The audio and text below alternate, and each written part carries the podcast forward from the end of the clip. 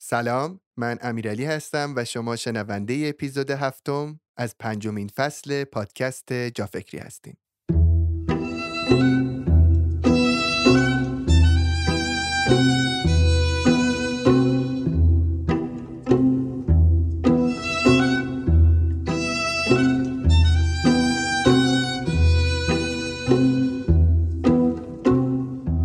اسپانسر و حامی این قسمت از جافکری کوچیرانه. کوچیران یا ایران نومد یک کسب و کار اجتماعی که در زمینه عشایر یا کوچی ها فعالیت می‌کنه. اونها دغدغه حفظ میراث با ارزش سبک زندگی کوچنشینی رو دارن. تا حالا به اینکه با کوچ پیاده عشایر همراه بشید فکر کردید؟ یکی از کارهای جالبی که این تیم انجام میده برگزاری تور کوچ با پای پیاده همراه با عشایریه که نسلها این سبک زندگی رو حفظ کردن. این تورها انقدر جذاب و خاصن که قدرترین اینفلوئنسرهای بین المللی دارن براش سر و دست میشکنن. البته که برگزاری تور تنها فعالیت کوچیران نیست و فروش محصولات همین اشیار که در بکترین جاهای ایران زندگی می‌کنن و محصولاتشون ارگانیک و واقعی هست هم قسمت دیگه ای از فعالیتشونه. ایران اومد برای ما اهالی جا فکری تخفیفی هم در نظر گرفته که تشویق بشیم بیشتر از اشایر ایران خرید و حمایت کنیم.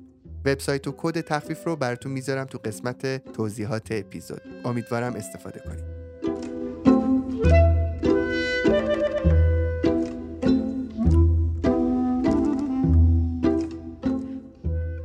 تو اپیزود قبلی ما راجع به ابزار فکر صحبت کردیم. چیزهایی که باعث میشن ما درستتر فکر کنیم اما توی این اپیزود راجع به خستگی صحبت می‌کنیم. همین حس خستگی که همه ما این روزها درگیرشیم. می‌خوایم بررسی کنیم که علل این خستگی ها چیه و ما چطور می‌تونیم خستگی کاذب خودمون رو مدیریت کنیم. با من و مرسا همراه باشید.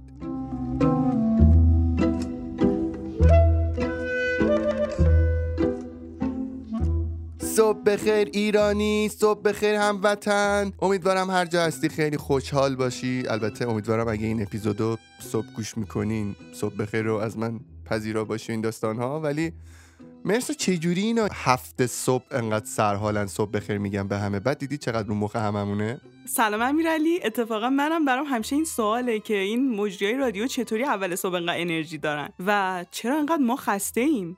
ماها چرا نمی‌تونیم انقدر با انرژی باشیم و واقعا راز این همه انرژیشون چیه دقیقا؟ ببین من فکر می‌کنم خیلی یکی از دلایل اصلیش واقعا همین قضیه عادت خواب و این داستان هاست که ما سعی کنیم چقدر زودتر بخوابیم و اینها. الان مثلا من اینجوری هم که به یکی بگم آقا من نه شب میخوابم. میگه گوگلی مثلا مسواک زدی مثلا مسخره می‌کنن واقعا. یعنی فکر نمی‌کنم ممکنه واقعا یه آدمی بخواد نه شب بخوابه. ولی من خیلی وقتا نه ده شب میخوابم و واقعا چهار پنج صبح بیدارم و پنج تا هفتم هم اتفاقا خیلی سرحالم. حالا این اپیزود امروز که راجع به خستگی هست قرار ما با هم صحبت بکنیم فکر کنم اپیزود خیلی جالبی بشه و فکر می‌کنم که خیلی ما این روزها به یه همچی صحبت نیاز داریم چون واقعا احساس خستگی می‌کنیم. حالا خستگی های روحی ناشی از اتفاقهایی که در جامعه داریم تجربه می‌کنیم و همینطور خستگی های کاری به خاطر اینکه هر چقدر خیلی وقتا داریم تلاش می‌کنیم احساس می‌کنیم اون واقعا اون ثمری که باید توی زندگیمون داشته باشه نیست. مرسا. من چند وقت پیش یکی از دوستام نشسته بود کنارم و اینا می‌گفت امیرعلی خسته شدم میشینم تو تاکسی طرف اعصاب نداره. میرم مثلا یه جا خرید بکنم طرف با من درست برخورد نمی‌کنه. داشت از بیمه می‌گفت. می‌گفت رفته بودم یه جا بیمه بکنم خودم و اینا. می‌گفت اون کسی که اونجا داشت کار می‌کرد اصلا با من درست برخورد نمی‌کرد و انگار اصلا روحیه و حال نداشت که با من صحبت بکنه. بهش گفتم ببین فلانی شما باید در نظر بگیری که الان اوضاع اقتصادی انقدر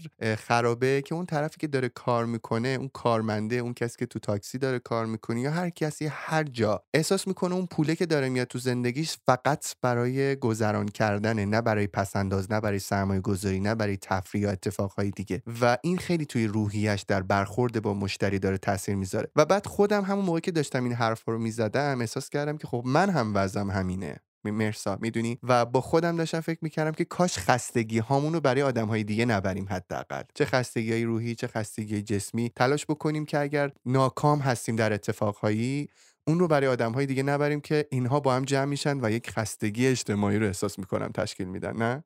خیلی موارد خوبی رو گفتی امیرعلی. ببین من خودم این بحث خستگی این که همه خسته شدن و دائم وقتی با آدمو صحبت می‌کنیم این شکایت از خستگی رو میشنویم که من دیگه انرژی ندارم یا خیلی حرفای قشنگی مثلا تو بحث ثابت قدمی یا بحث یادگیری ما میشنویم ولی اصلا حوصله و انرژی انجام کاری رو نداریم. این تعداد زیادی از این حرفا باعث شد که من بخوام در مورد خستگی بیشتر تحقیق کنم و یه کتابی رو استادم دکتر مکری معرفی کرده بودن در مورد روانشناسی خستگی و این کتاب یه مقدمه شد که من بیشتر در این باره بخونم و بعد مقالات مختلف رو بخونم. خیلی جالبه. تو همین کتاب روانشناسی خستگی میاد تاریخچه خستگی رو بررسی می‌کنه. از کی آدم انقدر خسته شدن؟ و قسمتی که بر من جالبه اینه که این خستگی انگار یک مشکل جدیده. انگار انسان عصر صنعتی و حالا جدیدتر عصر تکنولوژی خیلی خسته است. قدیما که آدم و صبح تا شب داشتن کار می‌کردن و همه کارو بعد خودشون انجام می‌دادن انقدر خسته نبودن که ما که انقدر ابزار داریم انقدر خسته شدیم. و اصلا یه بحث شده که واقعا چی شده که ما انقدر خسته ایم چرا شکایت از خستگی حالا یه جورایی قره خستگی زدن تو دنیای تکنولوژی تو عصر تکنولوژی انقدر زیاد شده؟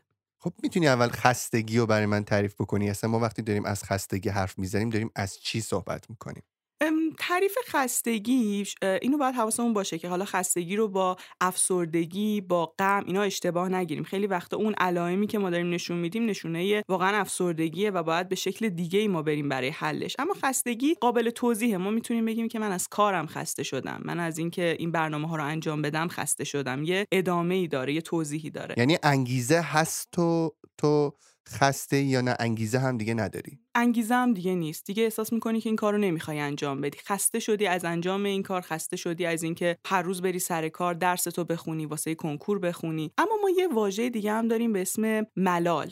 که ملال با خستگی فرقش اینه که یه جورایی یه بیمعنایی فلسفیه. اینجا کلا دیگه برات همه چی بیمعنا شده همه چی دیگه کسل کننده شده. نمی‌تونی بگی دقیقا از چی خسته شدی. همه چی برات ملال آوره. که خب اینجا یک بحران فلسفیه که فرد درگیرش شده و به نوعی می‌تونیم بگیم که شاید حالا راهکارهایی که میشه برای هر دو اینها داد متفاوته. برای ملال باید به سمت راهکارهای عمیقتری بریم و حالا بیایم اون بیمعنایی رو بریم به سمت اینکه بتونیم یک معنایی ایجاد کنیم برای فرد که بتونه اون ملال خودش رو حل کنه. من امروز دوست دارم با هم یه ذره اصلا بررسی کنیم این خستگی که هممون داریم از کجا داره میاد چه عواملی تو دنیای امروز ما هست که در عین حال که ما ابزارهامون بیشتر شده بیشتر داریم خسته میشیم. این عوامل رو بشناسیم سعی کنیم یه ذره مدیریتشون کنیم و شاید حتی یه دید متفاوتی نسبت به پروسه کار پیدا کنیم. یعنی من می‌خوام نگاهمون رو نسبت به تلاش و کار هم امروز یه ذره با هم دیگه تغییر بدیم. خیلی هم عالیه. مشتاقم که ادامه صحبتتو بشنوم. اول از همه برای اینکه می‌خوام در مورد حالا بحث خستگی بگم یه کوچولو مکانیزمی که تو مغز اتفاق میفته رو خوبه بدونیم. هممون احتمالا با دوپامین و سروتونین که انتقال دهنده های عصبی هستن آشنا هستیم. وقتی که ما داریم در مورد دوپامین صحبت می‌کنیم خیلی خیلی ساده دارم این موضوع رو توضیح میدم. قطعا دوستانی که رشته های فیزیولوژی خوندن می‌دونن که خیلی پیچیده است این مکانیزم. من اینجا دارم خیلی ساده استعاره ای شکل حالا این موضوع رو توضیح میدم. دوپامین چیه؟ وقتی که ما ذوق و شوق اینو داریم که به چیزی برسیم ذوق و شوق اینو داریم که به یه نتیجه برسیم یه پاداشی رو به دست بیاریم. این ذوق و شوقی که تو مسیر داره ما رو وادار به حرکت می‌کنه حاصل اون ترشح دوپامین هستش. خیلی فکر می‌کنن ما وقتی به چیزی می‌رسیم دوپامین ترشح میشه. در صورتی که دوپامین اون جاییه که ما شوق رسیدن به چیزی رو داریم و اون ذوق و شوق ایجاد می‌کنه که ما تلاش کنیم.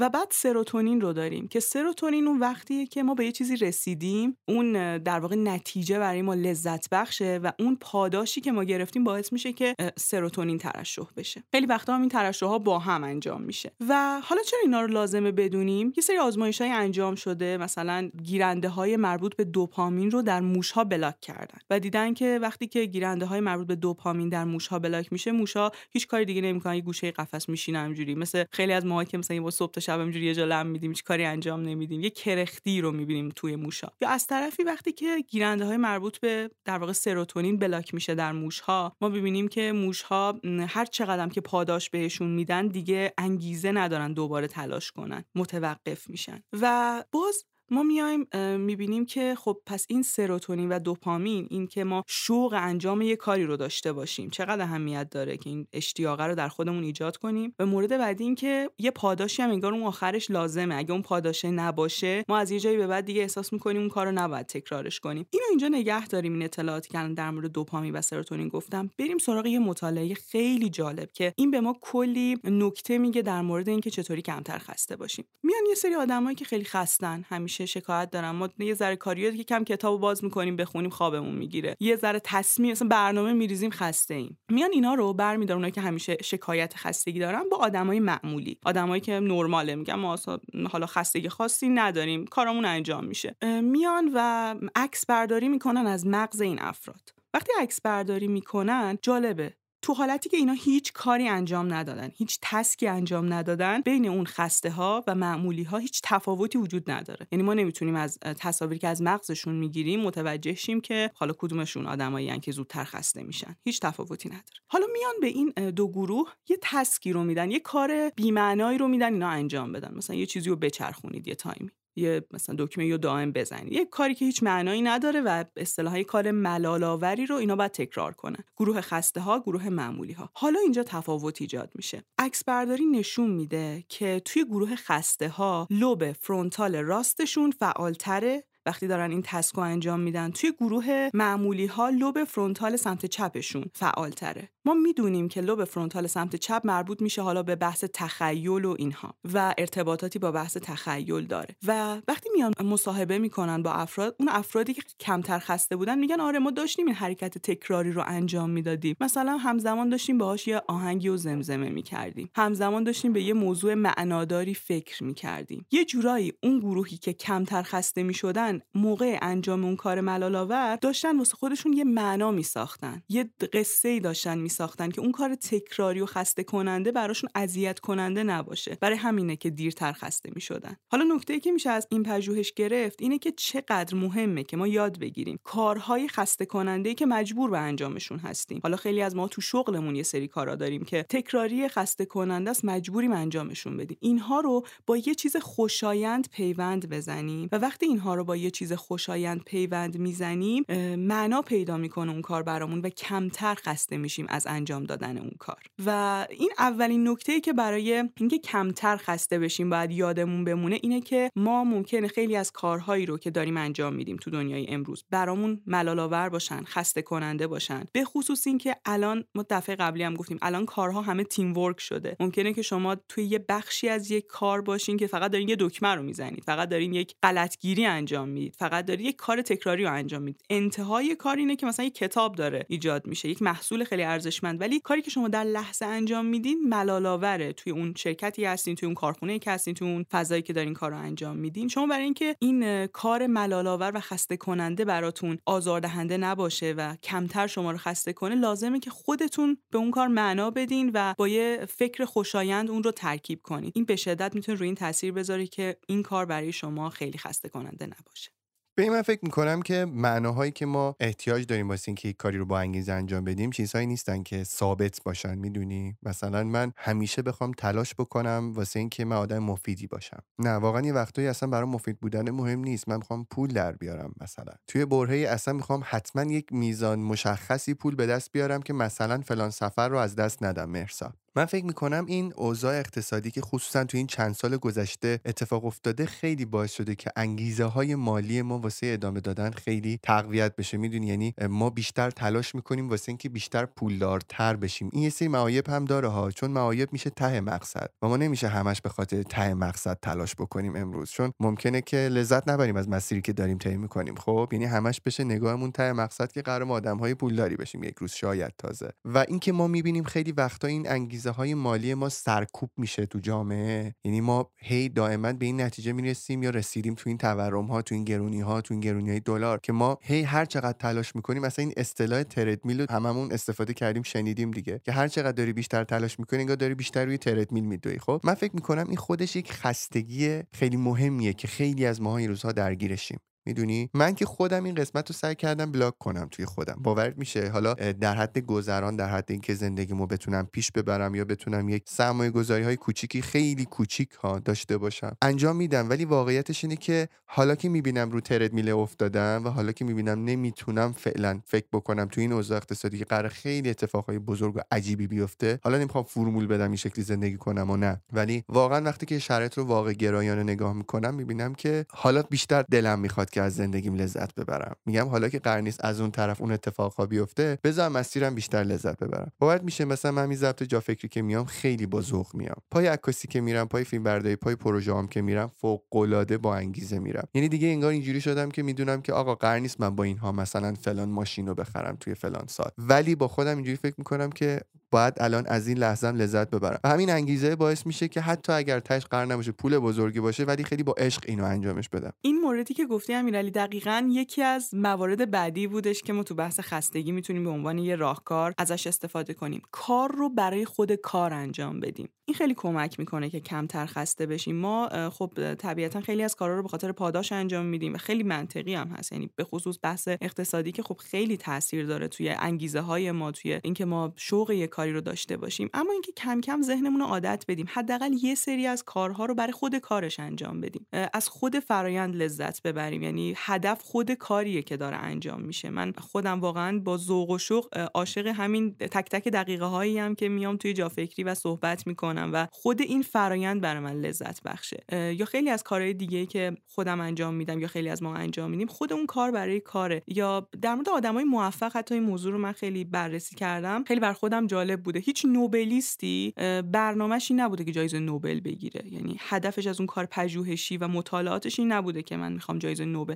اون عاشق خود کار پژوهشی بوده. یا خیلی از افرادی که توی زمینی خیلی موفق میشن اون فراینده است که حالشون رو داره خوب می‌کنه. اینکه ما از فرایند بتونیم لذت ببریم خیلی خیلی زیاد خستگی ما رو کمتر می‌کنه. چون کم کم تکراری هم که داریم انجام میدیم یه سری کارهایی رو داریم به شکل روتین انجام میدیم خود اون روتین ها انرژی روانی ما رو حفظ می‌کنه. و منتظر چیزی نبودن باعث میشه که کمتر خسته بشیم. وقتی دائم منتظریم خب من این کار می‌کنم به این نتیجه برسم. این انتظار ما رو فرسوده می‌کنه توی مسیر. و در ادامه صحبتتم بهت بگم که یکی از ملاک های این که تو بفهمی استعداد چیه اینی که در اون زمینی که داری کار می‌کنی پولش برات مهم نیست. دقت کردی خیلی از مثلا نویسنده های خوب ما اصلا وضعشون خوب نیست ولی نویسنده بهترین کتاب ها ممکنه باشن. خیلی از نوازنده های ما ممکنه که وضع اصلا خوبی نداشته باشن ولی ما می‌دونیم که اینها در مثلا هنر ما تکرار دیگه نمیشن اینها. و یکی از ملاک هاست من خیلی وقتا آدم ها به میگن که چجوری امیرعلی آدم باید استعدادش رو پیدا بکنه. یکی از اون ملاک ها که بهشون میگم همینه. میگم ببین تو کدومه که اصلا برات پولش مهم نیست. مثلا نمیری پزشکی بخونی به خاطر اینکه بدونی تاش قرار آدم پولداری بشی. نمیری مثلا فلان کارو بکنی به خاطر اینکه بدونی تاش پول زیاد هست. مثلا ساختمون سازی. واقعا با عشق اگر میری پای ساختمون با عشق بری. نه به خاطر اینکه می‌دونی من خیلی از دوستام ساختمون سازن. وقتی که منو می‌برم پای پروژه هاشون نگاهشون به اون ساختمون مثل بچهشون میمونه. می‌دونن که تاش بالاخره پول هست یا نیست یا سخت فروش میره یا خوب فروش میره. بالاخره بسته به شرط مملکته. ولی همین که اصلا اون ساختمون رو نگاه می‌کنه با عشق نگاه می‌کنه. ما اصلا ساختمون ها رو که نگاه می‌کنیم می‌بینیم. مرسا. بعضیاشون انقدر با معماری قشنگ ساخته شدن. بعضیاشون انقدر با متریال خوب ساخته شدن که تو می‌تونی بفهمی چقدر اون آدم علاقش به کارش زیاد بوده. بعضی از آدم هم نه دیگه. همینجوری الکی چهار تا آجر چیدن و رفتن بالا. میگم این خیلی مهمه که ما نگاهمون به مسائل چه شکلی باشه به خاطر اون خستگیه. و کسی که داره کارش انجام میده کار مورد علاقهش انجام میده واقعا اون خستگی نیست هیچ وقت. استیو جابز فکر می‌کنم یه جمله خیلی معروف داره دیگه درسته؟ البته من خیلی منبعش رو دقیق نمی‌دونم نمی‌دونم چقدر واقعا این برمیگرده به استیو جابز ولی میگه که که اگه می‌خوای یه هفته خوشحال باشی برو خرید کن می‌خوای دو ماه خوشحال باشی برو خونه بخر ولی اگه می‌خوای یک عمر خوشحال باشی کاری انجام بدی که واقعا دوستش داری و استعدادته. چه قشنگ من یاد یکی از جمله های پروفسور حسابی افتادم که میگن داشتن هدف و به دنبالش رفتن چیز خوبی است اما عاشق هدف بودن چیز دیگری است واقعا خیلی خوبه که اون چیزی که عاشقشیم رو بتونیم پیدا کنیم و مشغول شدن بهش خیلی روحیمون رو حتی بیشتر می‌کنه. بجز اینکه حالا ما یه سری کارا رو گفتیم که معنا بدیم بهشون تا بتونیم انجام بدیم یه سری کارا رو اصلا واسه خود کار انجام بدیم یه جاهای واقعا پاداش نیازه. یعنی ما باید بلد باشیم که یه سری کارا رو با پاداش هایی که بر خودمون می‌ذاریم هستیم بتونیم انجامشون بدیم و اون ملال بودنشون رو کم کنیم. اما اینجا یه نکته وجود داره. خیلی وقتا ما پاداشای کلی می‌ذاریم برای خودمون. مثلا اینکه من آخر این پروژه مثلا خودم رو مهمون کنم یا یه هدیه بر خودم بخرم یا احتمالا می‌دونم که آخر یه پروژه به هم یک پول خوبی داده میشه یک هدیه می‌گیرم یا یک نمره خوبی می‌گیرم آخر این پروژه‌ای که انجام میشه. بالاخره یه انتظاری داریم که به اون پاداش بزرگ برسیم. اما ما مغزمون نمی‌تونه در طول مسیر خودش رو قانع کنه که چون تو قراره یه سال دیگه دو سال دیگه یا توی بلند مدت به یه پاداش خیلی بزرگی برسی پس دووم بیار و ادامه بده این تلاش تو و خسته نشو. و اینجا ما لازمه که پاداشای کوچیک کوچیک برای خودمون بذاریم. این حالا داستانه بچگیمون یه داستان حسنی بود که به مدرسه نمی‌رفت. جریان سیبه. بله دقیقا. این دونه دونه تو مسیرش این خوراکی که بود این سیبی که بود این کمک می‌کرد که این برسه به اون مقصده. ما باید واسه خودمون یه همچین جایزه های تو مسیر بذاریم. خودمون رو تشویق کنیم. یکی از ساده ترین راهاش اینه که قبلا هم تو بحث مقایسه اشاره بهش کردیم. آن چه که به دست میاریم توی مسیر اون پیشرفتای کوچیکمون رو ببینیم و بشماریم و هی به خودمون بگیم ببین تو پیشرفت داری می‌کنی. تو مثلا روز اولی که شروع کردی زبان بخونی برات خیلی سخت بود که یه ریدینگ رو متوجه بشی. الان داری بخش زیادیش رو متوجه میشی سوالا رو داری جواب میدی. درسته که الان هنوز به اون حدی که می‌خوای نرسیدی. اما این پیشرفتی که کردی رو باید ببینی. پیشرفتاتون رو یه جورایی به خاطر اون کمالگرایی که داریم به خاطر اون پرفکشنیزمی که داریم نادیده نگیریم. چون من به اون پاداش نهایی نرسیدم پس الان تا الان هیچ اتفاقی نیفتاده. یه سری پاداشای ریز کلا بر خودمون بذاریم یا اون دستاوردهای خودمون رو شروع کنیم به دیدن و تشویق کردن خودمون. خیلی می‌تونه کمک کننده و انگیزه بخش باشه توی مسیر و اون خسته کننده بودن کار رو برای ما کمتر کنه. و می‌دونی مرسا این داستان جایزه ها یاد بگیریم که برای خودمون اون جایزه هایی که قائل میشیم و قدرشون رو بدونیم. می‌دونی من فکر می‌کنم انقدر ما تو اینستاگرام و تو فضای مجازی و این طرف اون طرف دیدیم طرف مثلا دونه پرش روبان پیچیده دورش اومده به بچهش داده و نمی‌دونم فلان خونه رو براش خریده و فلان موتور و فلان دوچرخه و می‌دونی نمی‌خوام بگم اون جایزه ها بدن یا دورن.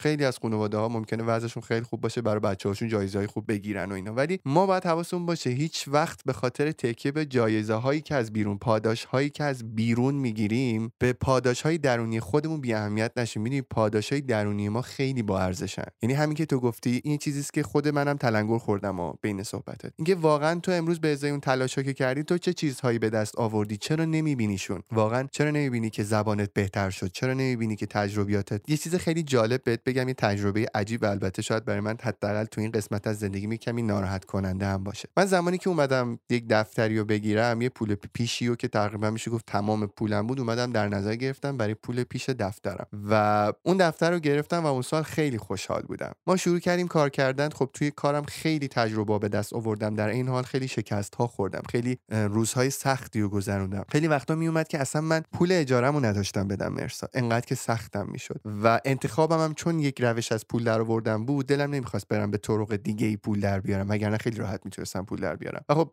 به مراتب روزهای سختی رو تجربه می‌کردم. و انقدر این اتفاق ادامه پیدا کرد تا همین امسال که من دیگه اون ملک رو فروختم و من باید از اونجا بلند شم اون ملک رو باید پس بدم بهشون و پول پیش من اندازه یک ماشین خیلی ساده هم دیگه نیست. یعنی من حتی باش نمی‌تونم یه ماشین بخرم. در صورتی که اگه موقع یه ماشین خریده بودم امروز شاید مثلا یه اندازه ماشین خارجی شاید وضعم خوب بود دیگه. و بابام چند وقت پیش حرف خیلی جالبی بهم می‌زد. میگفتش که ببین تو انتخابت این نبود که ماشین بخری. انتخابت این بود که بری یه دفتر بگیری و وارد یک چالش جدید و یک تجربه خیلی بزرگ توی زندگیت بشی. اگه که اندازه پول همون ماشین رو بخوام بهت بدن تو حاضری که اون تجربه ها رو پس بدی و اون پول و ماشین رو بگیری؟ یه لحظه با خودم نگاه کردم دیدم نه من واقعا دلم نمی‌خواد. یعنی گفت تو دیگه نمی‌تونی با پول اون ماشین همون تجربه هایی که تو تو این سه سال تو این کار به دست آوردی و بتونی بخری. می‌دونی؟ یعنی تجربه های ما خیلی وقتا روشون نمیشه قیمت گذاشت حتی. چون من می‌دونم که با اون تجربه ها در ادامه راه هم می‌تونم خیلی اتفاقای بزرگتری رو بسازم. می‌دونی؟ یعنی خیلی وقتا حتی سنجیدنش با مثلا ماشین و خونه و اونجور چیزها درست نیست کار درستی نیست. و در نهایت به این نتیجه رسیدم که واقعا اون انگیزه های درونی و اون پاداش های درونی و اون تجربه های درونی که جز سرمایه های ما محسوب میشن خیلی وقتا ارزشش از چیزهای دیگه بیشتره و ما داریم توی زندگیمون در قیاس خودمون با دیگران در واقع اون ارزش ها رو داریم کم ارزش بهش نگاه می‌کنیم. این موردی که گفتی اینقدر جالب بود. منو یاد یه مطالعه انداخت در زمینه شاد زیستن اینکه آدم حالا شاد زیستن رو می‌تونیم بگیم ول بینگ رضایت از زندگی. ما فکر می‌کنیم که خب جامعه ما رو به سمت مصرفگرایی سوق میده. اینکه کالای بیشتر بخریم. فکر می‌کنیم با کالاها می‌تونیم خوشحال باشیم. و آدما فکر می‌کنن مثلا اگه من این ساعت برند رو داشتم این مدل گوشی رو داشتم دیگه خیلی خوشحال بودم. ارزیابی کردن توی مطالعات تایمی که زمانی که ما از داشتن یه کالا خوشحال هستیم خیلی کوتاه یعنی نهایتا حتی اون گوشی هم دیگه بعد چند ماه تموم میشه خوشحالیش. اما آدم ها تا سالها به خاطر تجربه های ارزشمندی که داشتن خوشحالن. تا سالها به خاطر تجربه سفری که داشتن. تجربه که توی گروه آموزشی بودن توی کلاس آموزشی بودن و کنار هم مثلا توی تیمی شروع کردن یه موضوع رو یاد گرفتن. تجربه این که با دوستاشون رفتن بیرون. یعنی این تجربیات خیلی حال ما رو بهتر می‌کنه و اینکه مثلا یه گنجینه ای داریم از تجربیات خوب یادآوریش خیلی خوشایندتره برامون. تا اینکه بگیم خب من مثلا پارسال یه کیف گرون خریدم. اون دیگه اصلا تموم شده. معمولا هم می‌بینیم آدما وقتی دارن با خوشحالی از یه چیزی میگن کم میشنویم. یکی بگه که من خیلی خوشحالم سه سال پیش یه کیف خریدم خیلی خوب بود. بیشتر میشنویم که از سفرشون میگن از تجربیاتشون تو معاشرتاشون میگن و اصلا توصیه میشه که هزینه کنیم برای تجربه تا کالا. این موردی که شاید تو جامعه که ما رو دائم سوق میده به سمت کالا خریدن بیشتر مصرفگرایی یادمون رفته. یادمون رفته که تجربیات مهمتر از کالاها هستن. یکی دیگه از مواردی که خیلی مرتبط به موضوعی که گفتی و تو خستگی خیلی باید بهش آگاه باشیم تا کمتر خسته بشیم بحثیه که جامعه ما رو سوق میده به سمت کار زیاد.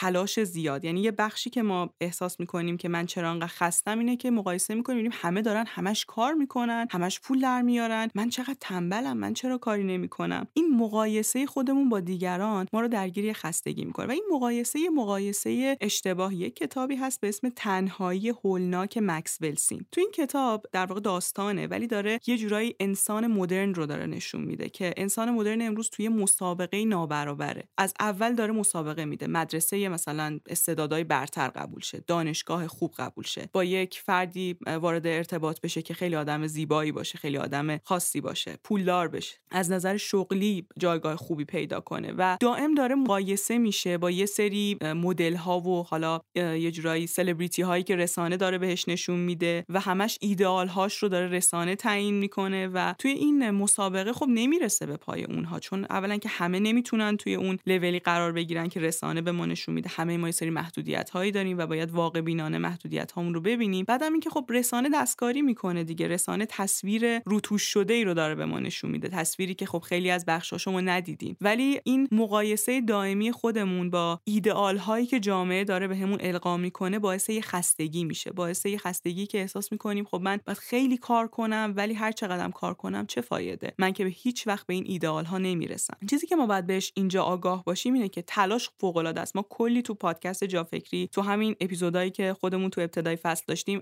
در ستایش تلاش صحبت کردیم. تلاش عالیه اما وقتی تلاش داره میره به سمتی که من همش دارم با بقیه مسابقه میدم. همش می‌خوام فکر کنم که من باید زیاد کار کنم تا برسم به اون ایدئالی که رسانه داره به من نشون میده. اینجا دیگه این تلاشه تبدیل میشه دقیقا مثل همون دویدن روی تردمیل. ما داریم انرژی می‌ذاریم ولی جلو نمیریم. فقط داریم انرژیمون رو صرف می‌کنیم و بعدم درگیر فرسودگی میشیم چون این جلو نرفتن ما رو خسته می‌کنه. ما باید واقع بینانه محدودیت های خودمون رو ببینیم. اگر هم داریم مس تو مسیرمون تلاش می‌کنیم تلاشمون این باشه که یه ورژن بهتری از خودمون رو بسازیم. و از این مسابقه نابرابری که شاید جو جامعه برامون ایجاد می‌کنه که دائم خودمون رو با سلبریتی ها با یه سری اون الگوهایی که رسانه به ما نشون میده تو همه جای دنیا هم هست. به که بخوایم درگیر این مقایسه بشیم درگیر خودمون بشیم درگیر خودمون توی مسیر رشد فردیمون البته اینکه میگم درگیر خودمون این به معنی این نیستش که ما دیگران رو فراموش کنیم. منظورم اینه که تو مسیر رشد فردی مقایسه خودمون با خودمون باشه نه مقایسه خودمون با دیگری که اصلا شرایطش با ما فرق می‌کنه.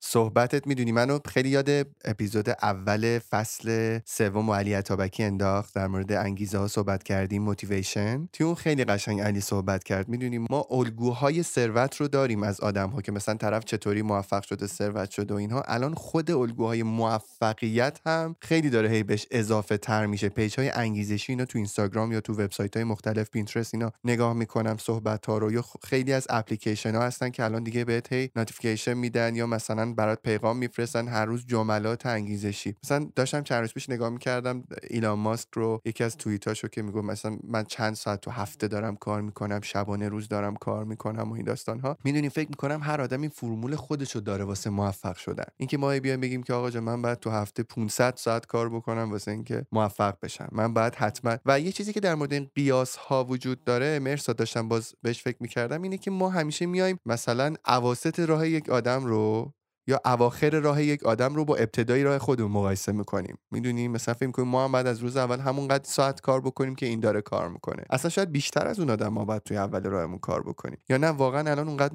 مجبور نیستیم که مثل اون اون همه ساعت در طول هفته کار بکنیم. یعنی من همیشه توصیهم به آدم ها اینه که تو فرمول خودتو پیدا کن. تو ببین تو باید چی کار بکنی. قرار نیست همه پنج صبح از خواب بیدار شن واسه اینکه موفق باشن می‌دونی؟ یعنی تو می‌تونی ساعت ده صبح اتفاقا بیدار شی و از همه اونایی که پنج صبح بیدار بیدار شدن پولدارتر بشیم من یادم سال کنکورم ما یه ایدئال ساعت مطالعاتی برمون گذاشته بودن که مثلا یه نفر باید هفته 60 ساعت درس بخونه اگه می‌خواد نتیجه بگیره. یه برنامه ثابت برای همه بچه ها یعنی مشاورمون فکر کرد که همه بچه ها باید از روی یه برنامه درس بخونن. و من هر کاری می‌کردم اون برنامه نمی‌شد. یعنی برنامه من نبود. من روزی 4 5 ساعت می‌تونستم نهایت بخونم و روزی 4 5 ساعت اصلا به اون 60 ساعتی که ایدئال بود نمیرس یه روز مشاورمون کلی با من حرف زد و نصیحت و اینا که مرسا تو باید هر طور شده به 12 ساعت برسونی. شده خودت گریه کنی داری درس می‌خونی. اذیت چی این 12 ساعته بعد بشه و تو الان درصدت خوبه و خیلی تو جای پیشرفت داری. من به سختی واقعا سعی کردم 12 ساعت رو برسونم و جالبه من 12 ساعت خوندم ولی هیچ تغییری در نتیجه من ایجاد نشد. و من الان خودم این موضوع رو دارم متوجه میشم. حالا بعد از یه مدتی من دیگه اون 12 ساعت رو گذاشتم کنار و برنامه خودم با سبک خودم جلو بردم. متوجه شدم که ما حواسمون نیست که تلاش هوشمندانه جواب میده. کار زیاد الزاما جواب نمیده. هر کسی باید اون در واقع تایم مفید خودش رو پیدا کنه. برای یکی چهار ساعته برای یکی ده ساعته. و اینکه اصلا آدما دو دسته میشن یه گروهی هستن که خودشون می‌فهمن که خسته شدن. اینا باز خیلی ویژگی خوبی دارن. میگه آقا من چهار ساعت می‌خونم دیگه خستم. دیگه انرژیم تمومه. یه گروه هستن که داره ده ساعت می‌خونه ولی واقعا تو این ده ساعت واقعا همون چهار ساعتش مفیده. ما باید بدونیم که time مفیدمون چقدر همون time مفید رو متمرکز ازش استفاده کنیم. این زیاد کردن زمانه حالا درسته که ما توی یه سری از شغلا هست که به خاطر ساعت کاری افراد حقوق می‌گیرن و شاید این ذهنیت توی خیلی از ماها کم کم ایجاد شده که ساعت زیاد به معنی نتیجه بهتره. اما واقعا اینطوری نیست. ساعت هوشمندانه حتی این قانون ده هزار ساعت که خیلی معروف شده و اصلا دیگه یکی از قانونایی شده که از وقتی تو کتاب مالکوم گلدول اومد همه جا این قانون رو ازش یاد می‌کنن. تو مطالعات جدید بهش نقد می‌کنن. چون میگن کی گفته ده هزار ساعت؟ آدما با هم فرق دارن و این عدد خطا داره. ممکنه یه آدمی خیلی سریعتر از این ده هزار ساعت بتونه نتیجه بگیره. به خاطر تجربه های قبلی که داشته به خاطر اون فضایی که توش بزرگ شده یا آدمی بیشتر از ده هزار ساعت حتی وقت بخواد. واقعا اینو باید بهش توجه کنیم. این ذهنیتی که در ما ایجاد شده برای کار زیاد کار زیاد تو رو به موفقیت میرسونه ما رو خسته می‌کنه. ما رو داغون می‌کنه. ما بیشتر از اینکه به یه زندگی صبح تا شب در حال کار نیاز داشته باشیم به یه زندگی متعادل نیاز داریم. اول صحبتامون به بحث خواب اشاره کردی. الان اصلا بحث خواب اینکه انسان خواب کافی داشته باشه. یه 7 ساعتی رو بخوابه. حالا درست آدم با هم فرق می‌کنن حالا به صورت میانگین ما میگیم 7 ساعت خواب کافی.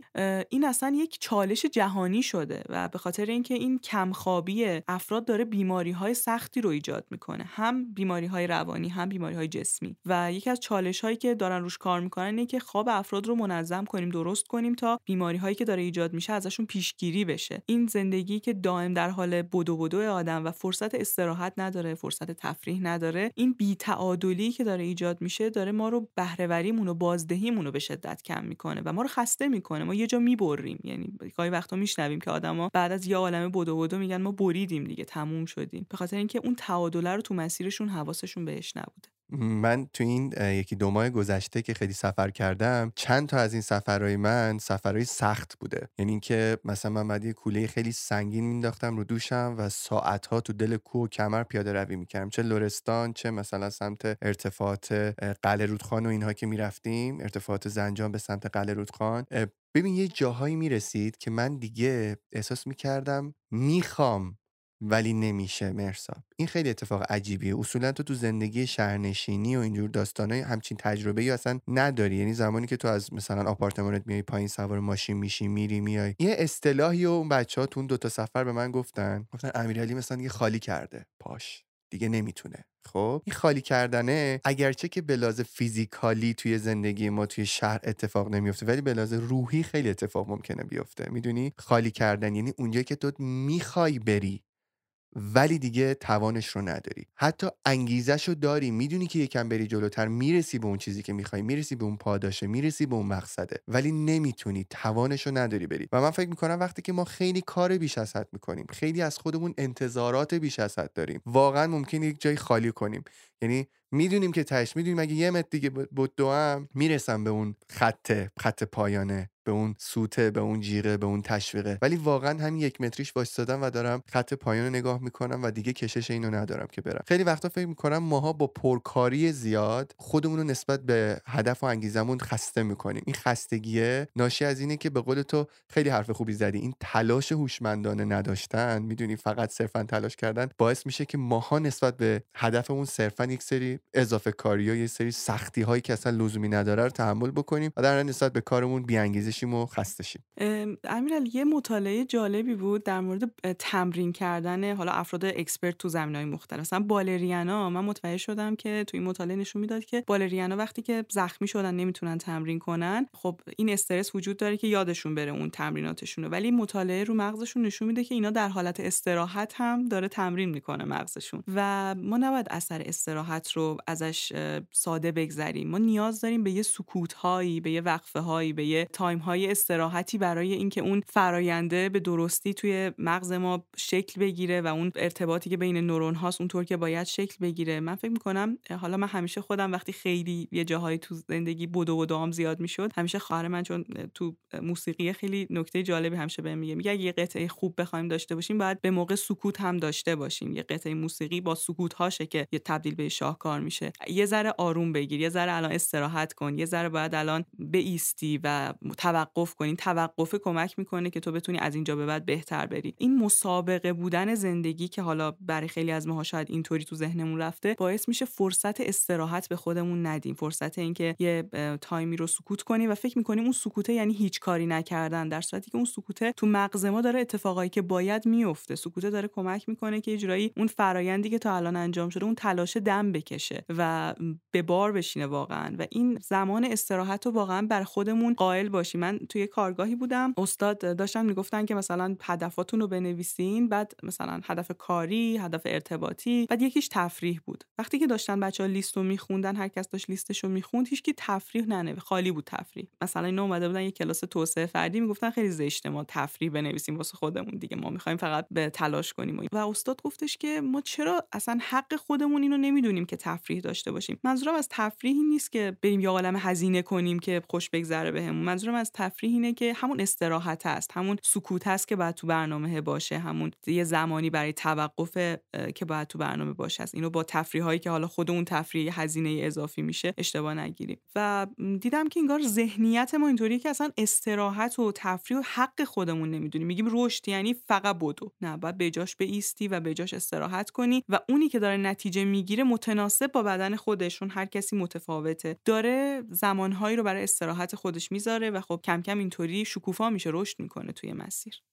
دو تا مورد خیلی مهم هست که ما رو به شدت داره توی دنیای امروز خسته می‌کنه. این دو تا مورد رو میشه کنار هم هم توضیحشون داد. اولیش خستگی حاصل از تصمیم گیریه. قبلا آدما انقدر تصمیم لازم نبود بگیرن. واسه شغلشون شغل پدرشون رو ادامه می‌دادن. واسه ازدواجشون باز یه نفری رو خانواده تعیین می‌کرد. بقیه چیزا هم انتخاب خاصی براش وجود نداشت. معمولا همه چی از پیش تعیین شده بود. ما الان یه پنیر بخوایم بخریم یه شیر بخوایم بخریم کلی برندن. هی بعد فکر کنیم الان کدوم انتخاب کنیم. یه خرید روزمره کلی داره از ما انرژی می‌گیره. قبلا گفتم تصمیم گیری ها یک فعالیت فعالیت خیلی انرژی بری هستن و ما باید حواسمون باشه که انرژی زیادی رو سر تصمیم گیری های روزمرهمون نذاریم یعنی بهینه از این انرژی استفاده کنیم. لازمه که یه سری انتخاب های خودمون رو اصلا آمدانه محدود کنیم. مثلا واسه لباس پوشیدنمون یه سری کارامون روتین بذاریم و اینطوری درگیر تصمیم گیری سر موضوعاتی نشیم هر روز که حالا واقعا داره انرژی ما رو می‌گیره و باعث میشه که ما نتونیم انرژیمون رو روی کارهای مهمتر بذاریم. دقیقا حرفی که میگی درسته. من خیلی وقتا خودم از پس این قضیه بر نمیام مرسا. وقتی می‌بینم که انتخاب هام خیلی زیاد میشه و نمی‌تونم انتخاب بکنم خیلی زود عصبی میشم و خیلی زود همه چیزم میریزه به هم و خیلی زود همه چیز برام میریزه به هم و دیگه نمی‌تونم درست فکر بکنم. اینجور وقتاست که معمولا از یکی دو تا از دوستام دعوت می‌کنم که بیان پیشم دفترم اتاقم هر جا. بعد با هم میشیم رو وایت بورد می‌نویسیم مسائل منو. می‌دونی؟ حتی خیلی وقتا احساس می‌کنم نمی‌تونم خودم تنهایی درست فکر بکنم. برای همین از آدمهای دیگه کمک می‌گیرم. که اگر من توانی اینو ندارم که از انتخابم دست بکشم یه آدم دیگه ای کنارم باشه که بهم کمک بکنه که این اتفاق بیفته. اتفاقا رولف دوبلی هم توی کتاب هنر خوب زندگی کردن میگه ما بدترین تصمیمامونو وقتی می‌گیریم که انقدر دو تا چهار تا کردیم انقدر بین گزینه ها فکر کردیم که خسته شدیم و حالا میایم تصمیم های فاجعه بار می‌گیریم و این کمک گرفتن اینجا خیلی بهمون کمک می‌کنه. مورد بعدی که این خستگی زیاد رو بر ما داره ایجاد می‌کنه خستگی از همدلیه. خب این خستگی از همدلی توی یه سری از شغلا خیلی بیشتره مثلا پزشکا روانشناسا به خاطر اینکه دائم با مشکلات افراد درگیر هستن و خب خیلی وقتا ما نمی‌تونیم برای مشکلات دیگران کاری انجام بدیم و فقط خودمون رو جای اونا می‌ذاریم و حالا از همدلی حتی خیلی وقتا میریم به سمت همدردی و اصلا رنج می‌کشیم اذیت میشیم و اینکه دائما درگیر هستی با آدمهایی که نمی‌تونی کاری براشون انجام بدی تو رو خسته می‌کنه. حتی خیلی وقتا ممکنه به یه بیتفاوتی حتی برسیم از یه جایی به بعد. احساس کنیم که من کاری نمی‌تونم انجام بدم بیتفاوت بشیم نسبت به این موضوع. اتفاقی که بر ما میفته حالا ممکن خیلی از ما تو شغل پزشکی یا روانشناسی نباشیم ولی این خستگی همدلی برامون ایجاد شه که من فکر می‌کنم بر اکثر ماها ایجاد شده به خاطر اخبار. اینه که ما توی رسانه داریم هر روز اخبار مختلفی رو می‌خونیم در مورد آدمهایی که مورد ظلم قرار گرفتن دارن رنج می‌کشن حالا از گرسنگی رنج می‌برن یه حادثه سختی براشون اتفاق افتاده یه جنگی اتفاق افتاده و اینکه ما قصه می‌خوریم ناراحت میشیم ولی هیچ کاری نمی‌تونیم برای اونها انجام بدیم. انگار منفعلیم در برابر اتفاقاتی که داره میفته کم کم ما رو فرسوده می‌کنه خسته می‌کنه. حتی به مرور حتی ممکنه باعث یه بیتفاوتی جمعی بشه. یعنی آدم ها نسبت به اخبار بد حادثه ها و فجایع بیتفاوت میشن. به خاطر اینکه یه مکانیزم دفاعی اینجا شکل می‌گیره که فرد کمتر از نظر در واقع سلامت روانش آسیب ببینه. اما نکته که اینجا اهمیت داره اینه که ما واقعا باید رژیم اخبار بگیریم. واقعا باید مدیریت کنیم خودمون رو اگر که دائم خودمون رو در معرض رسانه و اخبار قرار بدیم خسته میشیم داغون میشیم. چون این خستگی از تصمیم گیری رو هم برامون ایجاد می‌کنه. کنارش این خستگی از همدلی رو هم ایجاد می‌کنه و واقعا سودی نداره. یعنی ما تبدیل میشیم به آدمایی که ناامیدن خستن احساس می‌کنن که هیچ کنترلی ندارن روی دنیا. هیچ اثری روی دنیا ندارن.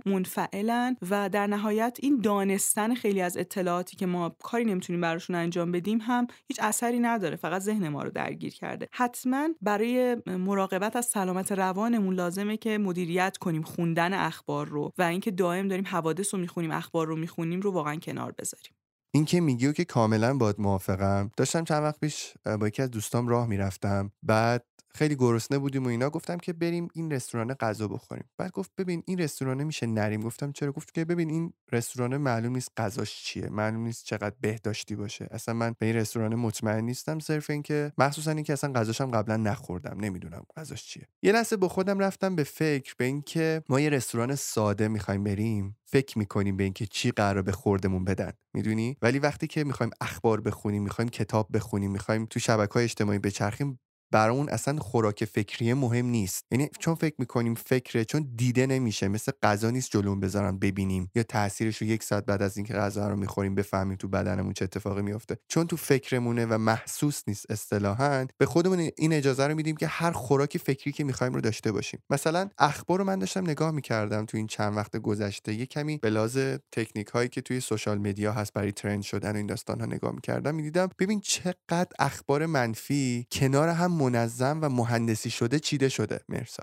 یعنی واسه اینکه تو حتما مشتاق بشی خبر بعدی رو بخونی چقدر اینا دارن کار می‌کنن. و اصلا خبر خوب اصطلاحا خبری نیستش که خیلی مخاطب داشته باشه و ما آنجایی که متعجب میشیم بیشتر دوست داریم و تحریک میشیم که دنبال بکنیم و اینها. و چی بهتر از اخبار بعد واسه اینکه ما رو تحریک بکنه که ما ادامه بدیم این سیکل معیوب و این سیکل خستگی رو این سیکل خراب شدن ذهن و فکر و روحمون رو. و دقت می‌کنی می‌بینی که تمام اخبار اخبار بده. یعنی همش کنار همدیگه چیدن. فلان چیز گرون شد. حالا اصلا تو فلان چیز احتیاج نداری ولی گرون شدنش رو داری می‌خونی. فلان کسک توی مثلا فلان قاره مثلا به این شکل کشته شد. در صورتی که ده برابرش ممکنه تو مملکت خودت اصلا به طرق مختلف کشته بشن. تو بیخبری ها ولی اصلا واقعا الان به تو چه ارتباطی داری یه نفر توی مثلا فلان قاره مثلا با تفنگ این شکلی کشته شده؟ می‌دونی؟ انقدر خودمون رو در معرض اخبار منفی به طرق مختلف قرار دادیم که امروز این خستگی که فکر و ذهن و روحمون رو گرفته رو دیگه نمی‌دونیم باید باش چه کار بکنیم. یعنی هممون یک عدهمون که رفتیم سراغ روانکاو یا عدهمون که رفتیم سراغ روانشناس.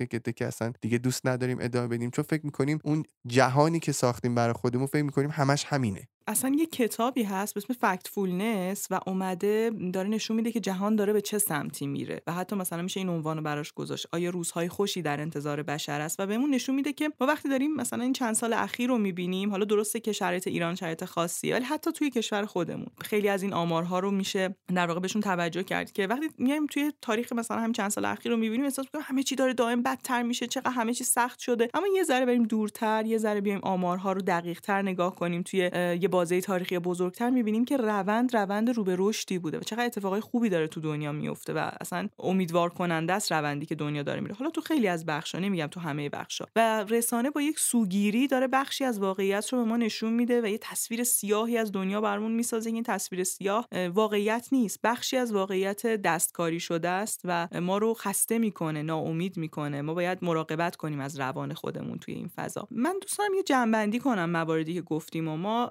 از خستگی که هممون تو دنیای مدرن درگیرش هستیم گفتیم. اینکه این خستگی با وجود اینکه خب تکنولوژی کار ما رو داره راحت می‌کنه همه چی داره سریع دسترس ما قرار می‌گیره ولی ما کمتر انگار حال تلاش نداریم خیلی وقتا. این به خاطر اینه که شاید یه جایی احساس می‌کنیم که چون همیشه همه چیز راحت به دست اومده باید بقیه چیزها هم بدون صرف انرژی به دست بیاد. یا اصلا یه تصور غلط داریم که برای تلاش کردن همیشه باید پر انرژی باشیم. نه اینطوری نیست. ما یه روزای مودمون پایینه یه روزای خسته ایم ولی باید سعی کنیم که حالا روی اون تسک هایی که برای خودمون گذاشتیم تا جایی که میشه متحد بمونیم. از طرف یادمون باشه که اون کار هوشمندانه ما رو به نتیجه میرسونه نه اون تلاش و تقلای افراطی که باعث میشه ما از خوابمون بزنیم از خوراکمون بزنیم. این نتیجه نمیده واقعا. سلامتی ما اهمیت زیادی داره. واقعا اون جمله معروفی که می‌گفتن ذهن سالم در بدن سالم چیزی که علم الان بهش رسیده. ما نمی‌تونیم فکر کنیم که مغزمون به تنهایی می‌تونه ما رو به نتیجه برسونه. ما به جسم سالم نیاز داریم. و اینکه معنا ببخشیم به کارمون اینکه خیلی از کارها رو به خاطر خود کار انجام بدیم و به نوعی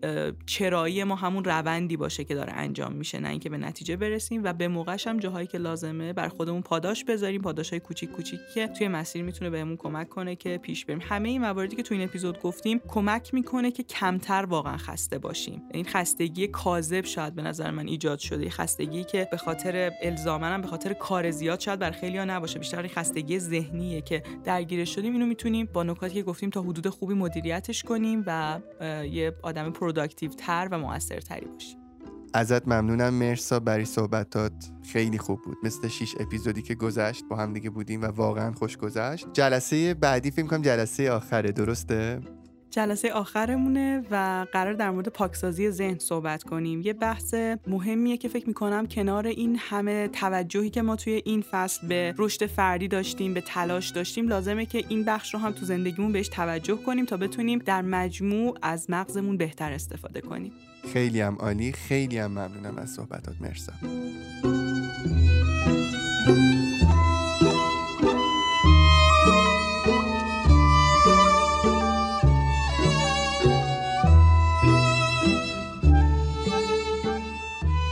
این اپیزود رو با نوشته ای از نادر ابراهیمی تمامش می‌کنم. انسان آهسته آهسته عقب نشینی می کند هیچ کس یک باره معتاد نمی شود یک باره سقوط نمی کند یک باره وا نمی دهد یک باره خسته نمی شود رنگ عوض نمی کند تبدیل نمی شود و از دست نمی رود زندگی بسیار آهسته از شکل می افتد و تکرار خستگی بسیار موزیانه و پاورچین رخنه می کند قدم اول را اگر به سوی حذف چیزهای خوب برداریم شک نکن که قدمهای بعدی را شتابان برخواهیم داشت. تا اپیزود بعدی مواظب خودتون و فکراتون باشین. خداحافظ.